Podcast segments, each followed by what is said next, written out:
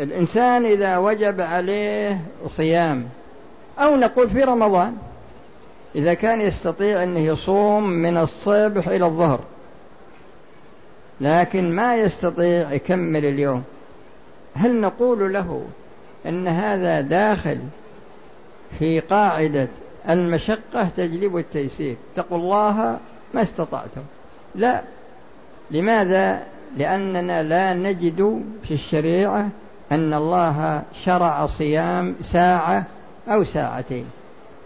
فإذا نظرنا إلى شرعية الصيام في رمضان وشرعية الصيام في الكفارات وشرعية الصيام في الزواجر والجوابر في الشريعة وصيام النذر وجدناها أنها كلها في الأيام وليس في الجزء.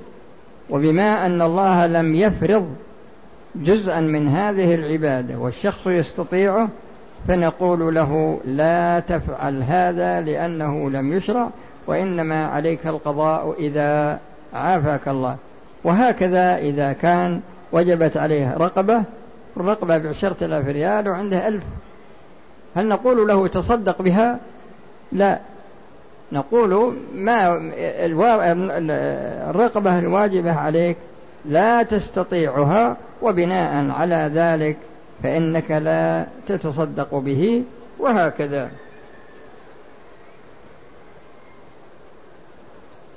الثاني هو ما ذكرت لكم الآن مثالين مثال للقسم الأول ومثال للقسم الثاني. يعني الصورة الثانية. القسم الرابع وهو جزء من العبادة وهو عبادة مشروعة في نفسه. فيجب فعله عند تعذر فعل الجميع بغير خلاف. فعندنا الآن أركان الصلاة وعندنا شروط الصلاة وعندنا واجبات الصلاة. الرسول صلى الله عليه وسلم قال صل قائما فإن لم تستطع فقاعدا فإن لم تستطع فعلى جنب. وإذا كان الشخص عاجزا عن حصول الماء والتراب. يعني مثل إنسان مسجون في محل ناس ظلمة.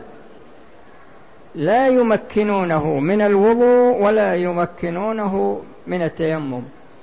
هل نقول له إنك تصلي على قدر حالك أو نقول الصلاة ليست واجبة عليك ما دام إنك ما تستطيع الوضوء ولا التيمم.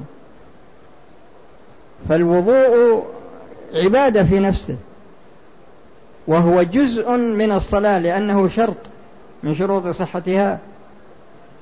فهل نقول له لا تصلي؟ أو نقول له إنسان عاجز عن القيام يقول والله أنا ما أستطيع أصلي واقف. نقول له اترك الصلاة لأنك ما تقدر تصلي واقف لا. فإذا عجز عن ركن من الأركان مثلا أو عجز عن شرط من الشروط أو عجز عن واجب من الواجبات فلا مانع من أن يأتي بهذه العبادة.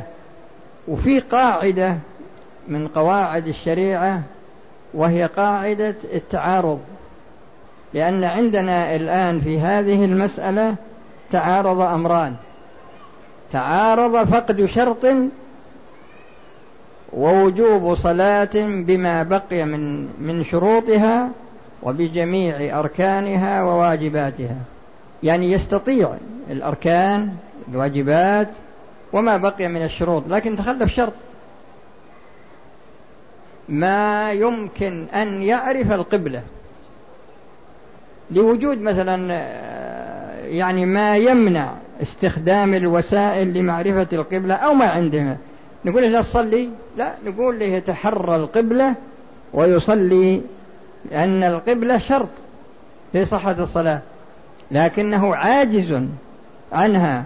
ومثل الإنسان المأسور في في سجون الظلمة. يأسرون ويصير وجهه إلى غير القبلة. ولا يمكنونه منها. ونفس الشيء المرضى الذين في المستشفيات ولا يمكن تحويلهم بالنظر إلى الوضع الصحي له. لا يمكن تحويله ليكون متجها إلى القبلة. ففي هذه الحال حصل تعارض بين فقد شرط وبين الإتيان بالأركان والواجبات والشروط. أو إذا تعارض ركن. ما يستطيع في بعض البلدان ما يستطيع يقرأ الفاتحة مطلقا. لا يستطيع ابدا. هل نقول سقطت عنك الصلاة أو نقول لازم أنك تصلي وهذا الركن المعجوز عنه هو بمنزلة المعدوم في حقك. يعني ما وجب عليك إلا ما تستطيعه. أما الشيء الذي لا تستطيعه فليس بواجب عنك لأن فيه من قواعد الشريعة لا واجب مع عجز لا واجب مع عجز ولا حرام مع ضرورة ولا حرام مع ضرورة.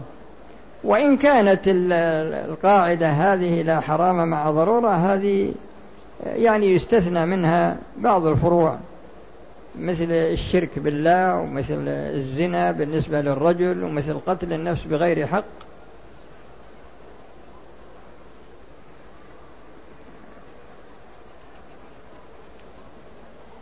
القاعدة التاسعة في العبادات الواقعة على وجوه على وجه محرم. هذا المقصود من موارد النهي في الشريعة. موارد النهي في الشريعة والنهي قد يرد على المحل باعتبار ذاته باعتبار ذاته مثل النهي عن صوم يوم العيد مثل النهي عن صوم يوم العيد. هذا نقول إن النهي ورد على المحل باعتبار ذاته. فإذا ورد النهي على محل باعتبار ذاته فلا يصح فعله. أي يوم العيد وأيام التشريق بالنسبة لغير من فقد من عجز عن الهدي. يوم العيد ما يصوم من عدم الهدي لكن أيام التشريق له أن يصومها. فهذا نهي وارد على المحل باعتبار ذاته. فاثنين يرد النهي على المحل باعتبار تخلف ركن. يعني وإن شئت أن تقول باعتبار جزئه يعني ركن أو شرط أو واجب. فمثلا إنسان صلى على غير طهارة مع قدرته على ذلك. والرسول صلى الله عليه وسلم يقول لا يقبل الله صلاة بغير طهور. لا يقبل الله صلاة بغير طهور. فهذا جزء منها يعني خاص بها. خاص بها. يعني تقول تستطيع أن تقول شرط خاص بها أو ركن خاص بها. لا صلاة لمن لم يقرأ بفاتحة الكتاب. وهذا عام في المأموم والإمام والمنفرد وفي الصلاة السرية وفي الصلاة الجهرية. لأن الرسول صلى الله عليه وسلم أعطاه الله جوامع الكلم. فلم يخص صلاة ولم يخص مصليا. فقال لا صلاة لمن لم يقرأ بفاتحة الكتاب. إمام مأموم منفرد ذكر أنثى الصلاة جهرية أو الصلاة سرية بالنسبة للمأموم. فهذا يعني ما يعني يستطيع تعلم قراءة الفاتحة لكنه ترك. ما هو مثل الأول اللي عاجز مرة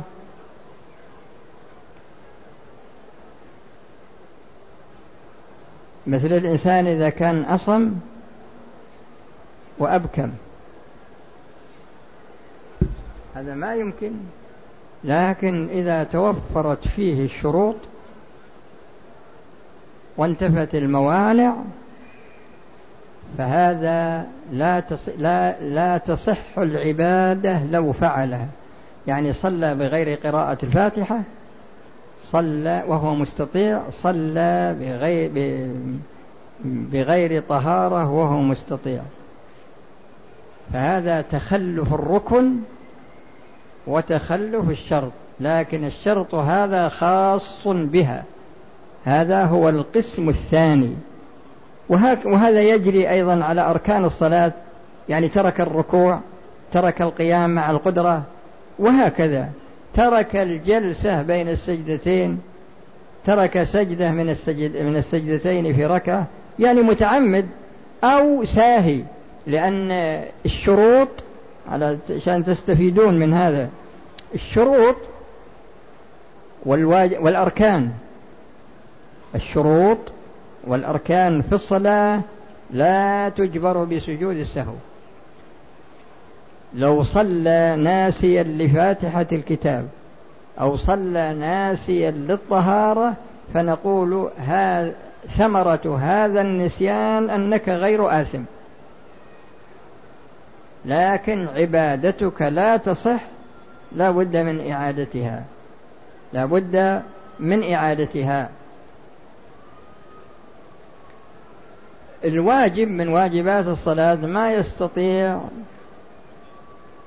تسبيح الركوع أو تسبيح السجود هذا مشروع في هذا المحل. فصلى تاركا لتكبيرة لتكبيرة الركوع أو تكبيرة السجود مع القدرة عليها. تركها عمدا. بعض الناس يصير شجاع. وشجاعته تجي يعني في غير محلها. مثل واحد من الشباب يقول الصحابة رجال ونحن رجال. صحيح. أنت تشترك معهم في الرجولة لكن هل تشترك معهم في الصفة؟ والرسول صلى الله عليه وسلم يقول لو أنفق أحدكم مثل أحد ذهبا ما بلغ مد أحدهم ولا نصيفه المد هذا ثلث الصاع والنصيف هذا سدس الصاع.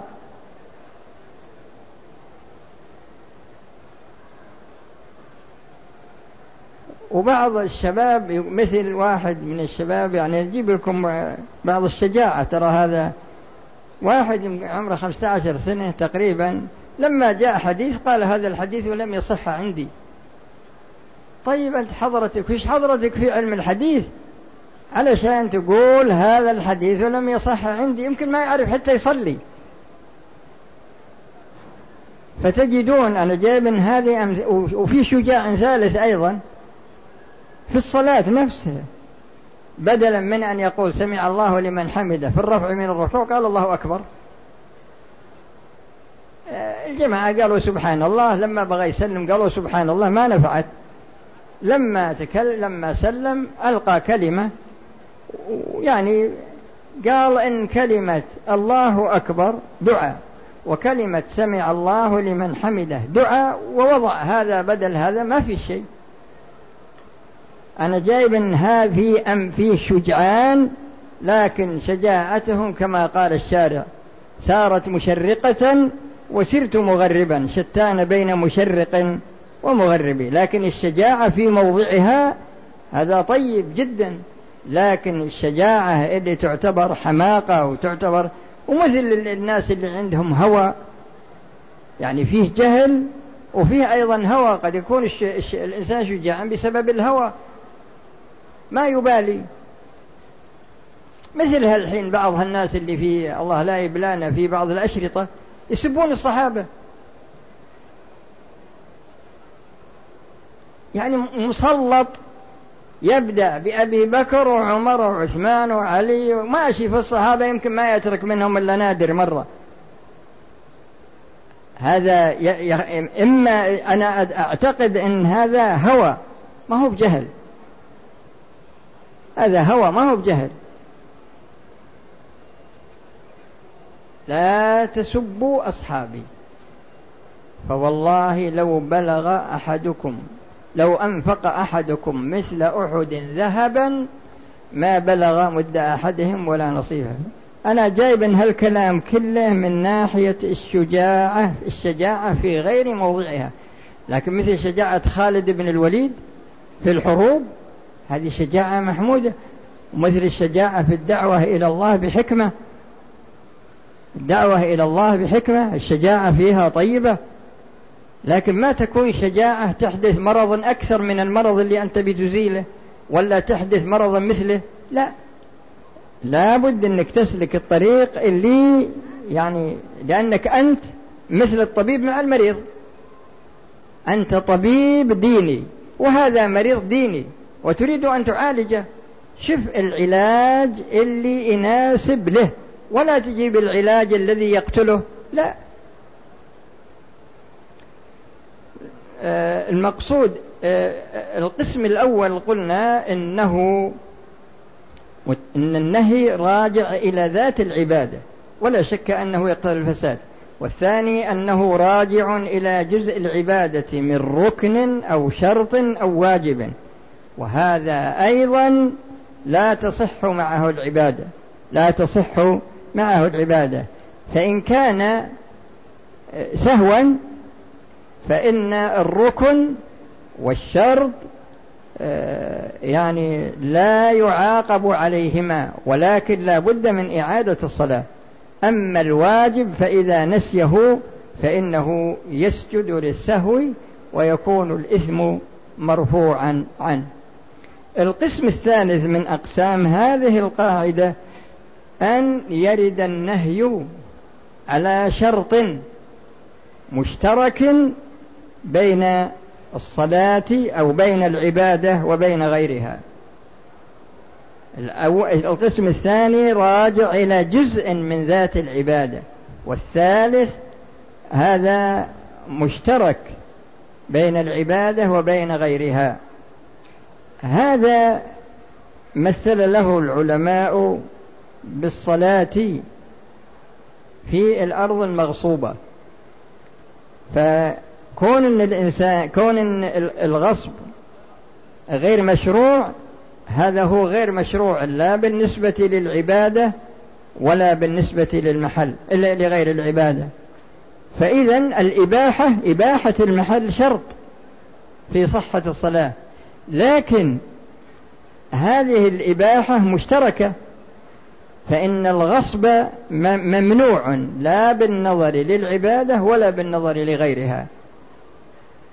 الغصب ممنوع في غير في العبادة وفي غيرها. فهذا وارد على شرط مشترك ولهذا اختلف العلماء فيه من ناحية أن العبادة تصح مع الإثم. هذا إذا كان عالم بالغصب أو أن العبادة لا تصح. فمن غلب جانب النهي قال لا تصح. ومن غلب جانب الأمر بالصلاة قال إنها تصح مع الإثم. القسم الرابع القسم الرابع من أقسام هذه القاعدة وفروعها مستقلة يقولون فيه ما ورد النهي على العبادة باعتبار وصف مجاور. باعتبار وصف مجاور. مثل إنسان صلى وهو حامل حريرا. حامل مع حرير. الحرير هذا مجاور له ليس سترة له وإنما هو لأنه من شروط صحة الصلاة أن يصلي في ثوب مباح. فهذا حمل حريرا. فهذا يقولون إنه وصف مجاور. فحينئذ العبادة تصح لكن مع الإثم. فهذه أربعة أقسام لهذه القاعدة وكل قسم منها بينت لكم ما يوضحه. القاعدة التي بعدها وهي القاعدة العاشرة. الألفاظ المعتبرة في العبادات والمعاملات. المقصود من هذه القاعدة هو بيان الأصل في العبادات. والأصل في المعاملات. الأصل في العبادات من جهة أصولها ومن جهة كيفياتها ومن جهة مقاديرها ومن جهة عينها. أربعة. هذه الأصل فيها التوقيف. الأصل في العبادات من جهة الأصل من جهة الكم من جهة الكيف من جهة الكيف يعني جبت الكم من ناحية العدد والكيف من ناحية الهيئة. وهكذا بالنظر إلى تفاصيل ما يتعلق بالعبادة. يعني أصلا وكما وكيفا وعينا. لكن يبقى شيء مهم من أنبهكم عليه لأني قد يغفل عنه بعض الناس وهي مسألة الوسائل. وسائل العبادات هل تأخذ حكم العبادات في التوقيف؟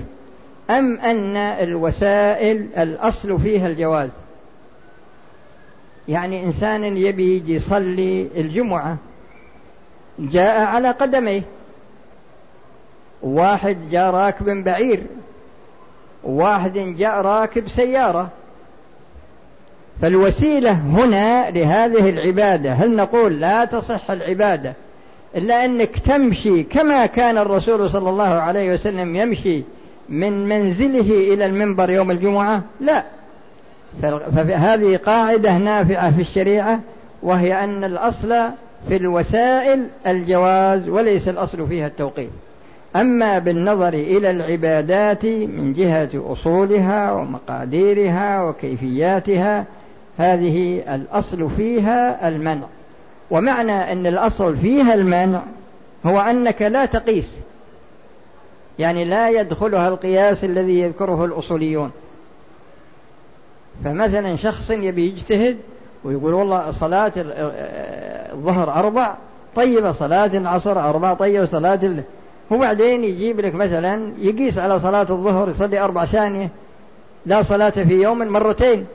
يقيس لك على صلاة العصر يقيس لك على صلاة المغرب؟ لا. فهذه ما يمكن أبدا. وكذلك هيئة الركوع يعني ما يجوز تغييرها. إلا في حالة العجز كما ذكرت لكم قبل قليل. فهذه هي الأصل في باب العبادات. الأصل في باب المعاملات. أحد يسميه باب المعاملات وأحد يسميه باب العادات. فالأصل في باب العادات هو الجواز والمانع هو الذي عليه الدليل. أما الأصل في باب العبادات فهو المنع والمجيز عليه الدليل. وباب العادات هذا يدخله القياس يدخله ولهذا في تعبير آخر غير التعبير هذا. يقولون الأصل في العبادات التعبد. والأصل في العادات أو في العادات أو تقول المعاملات الأصل فيها التعليل. ومعنى أن الأصل فيها التعليل أنه يدخلها القياس. يدخلها القياس. القاعدة الحادية عشر من عليه عباد من عليه فرض. هل له أن يتنفل قبل أدائه بجنسه أم لا؟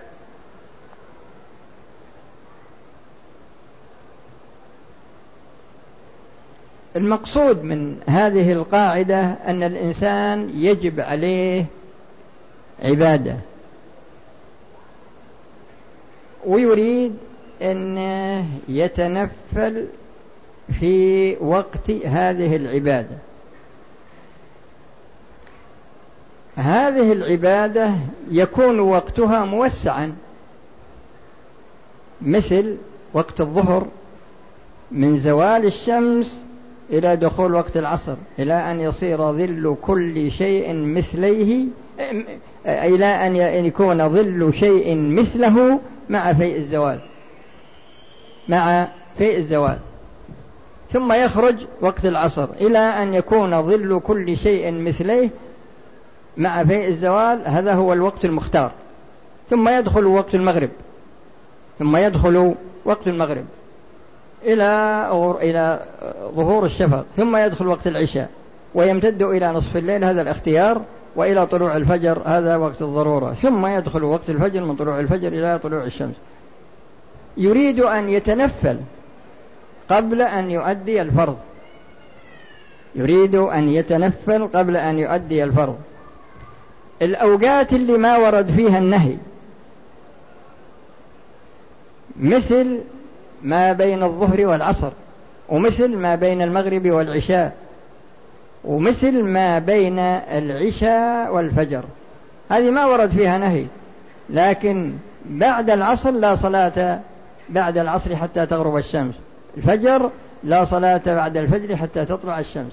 يعني ما يتطوع لكن يتطوع الضحى يتطوع بين الظهر والعصر بين المغرب والعشاء بين العشاء والفجر. هذا واسع جدا. يعني قبل أن يؤدي الصلاة. صلي لك ما شاء الله خمسة عشر عشرين ركعة ثلاثين ركعة قبل أن تؤدي صلاة الظهر. ما في مانع. ثم تؤدي صلاة الظهر لأن صلاة الظهر موسعة. وإن كان الإتيان بها في أول الوقت أفضل. أول الوقت رضوان الله وأوسطه مغفرة الله وآخره عفو الله. لكن إذا كان الوقت مضيق يعني أنت نايم ولا بقي من الوقت إلا بمقدار ما تؤدي به الصلاة. بقي من الوقت مثلا أنت تستطيع أنك تؤدي صلاة الظهر في خلال ربع ساعة. لما قمت أنت نايم لما قمت وجدت أن ما بقي إلا مقدار ما يكفي لأدائه. هل تكبر تتنفل وإلا تؤدي الفرض؟ في هذه الحال نقول إن الوقت مضيق. نقول إن الوقت مضيق. رمضان. إذا منا مثلا دخل رمضان تبي تصوم تطوع؟ تقول والله أنا ودي أصوم تطوع. هذا لا يجوز لأن وقت رمضان وقت صيام رمضان مضيق.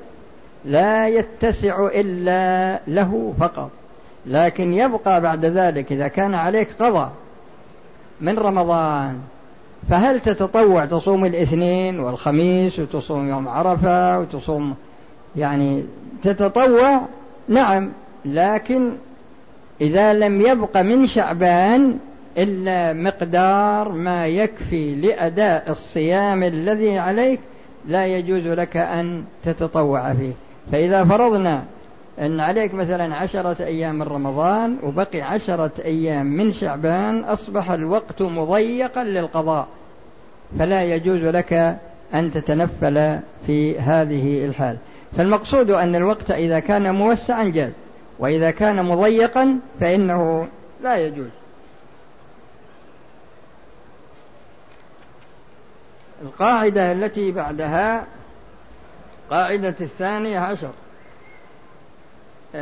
هذه سهلة ما فيها شيء. المقصود أن العبادات الواردة على وجوه متعددة يجوز فعلها على جميع تلك الوجوه الواردة فيها من غير كراهة لبعضها وإن كان بعضها أفضل من بعض ولكن هل الأفضل المداومة على نوع منها أو فعل جميع الأنواع في أوقات شتى؟ آه، يعني الراجح أن أن أن أنه يعني يتنقل.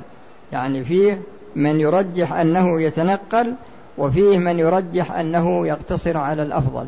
لكن إحياء السنة في الإتيان بهذه الوجوه مثل صفات الاستفتاح. صفات الاستفتاح وردت على وجوه متعددة. فكونك تأتي بكل صفة منها في صلاة من الصلوات هذا أحسن من أنك تقتصر على واحد منها. سهلة القاعدة ذي ما فيها إشكال. بس يكفي هذا هذه الليلة وإن شاء الله الباقي نكمله فيما سيأتي. ونسأل الله لنا ولكم التوفيق. وإذا كان في أسئلة تتعلق بما سمعتم من القواعد فما أسئلة بس. ثالثة عشر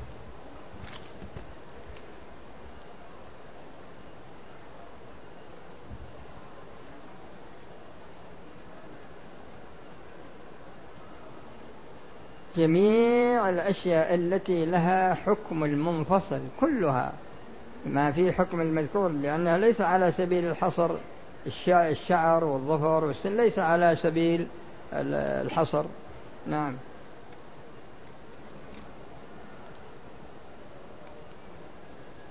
بالنسبة للقاعدة الثالثة ذكرت أن من أقسامها كون الزيادة ممتزجة في المزيد عليه وكون الزيادة متصلة مع المزيد عليه ما الفرق بينهما؟ الفرق بينهما كما بين السماء والأرض. الزيادة الممتزجة أنا ذكرت لكم الإنسان إذا نذر كبشا أو اشترى هدي وعمره ستة أشهر لكن اشترى واحد عمره سنة لأن الواجب عليه الواجب عليه ستة أشهر. أو معز. الواجب ما تم له سنة. ثم اشترى عنز عمرها ثلاث سنوات تجي لها خمسين كيلو. لكن اللي عمره مثلا سنة هذا يجي مثلا خمسة عشر كيلو. وهكذا الكبش الذي عمره ستة أشهر. فهذه زيادة ممتزجة لأنك ما تستطيع. تخلص لحم ستة أشهر.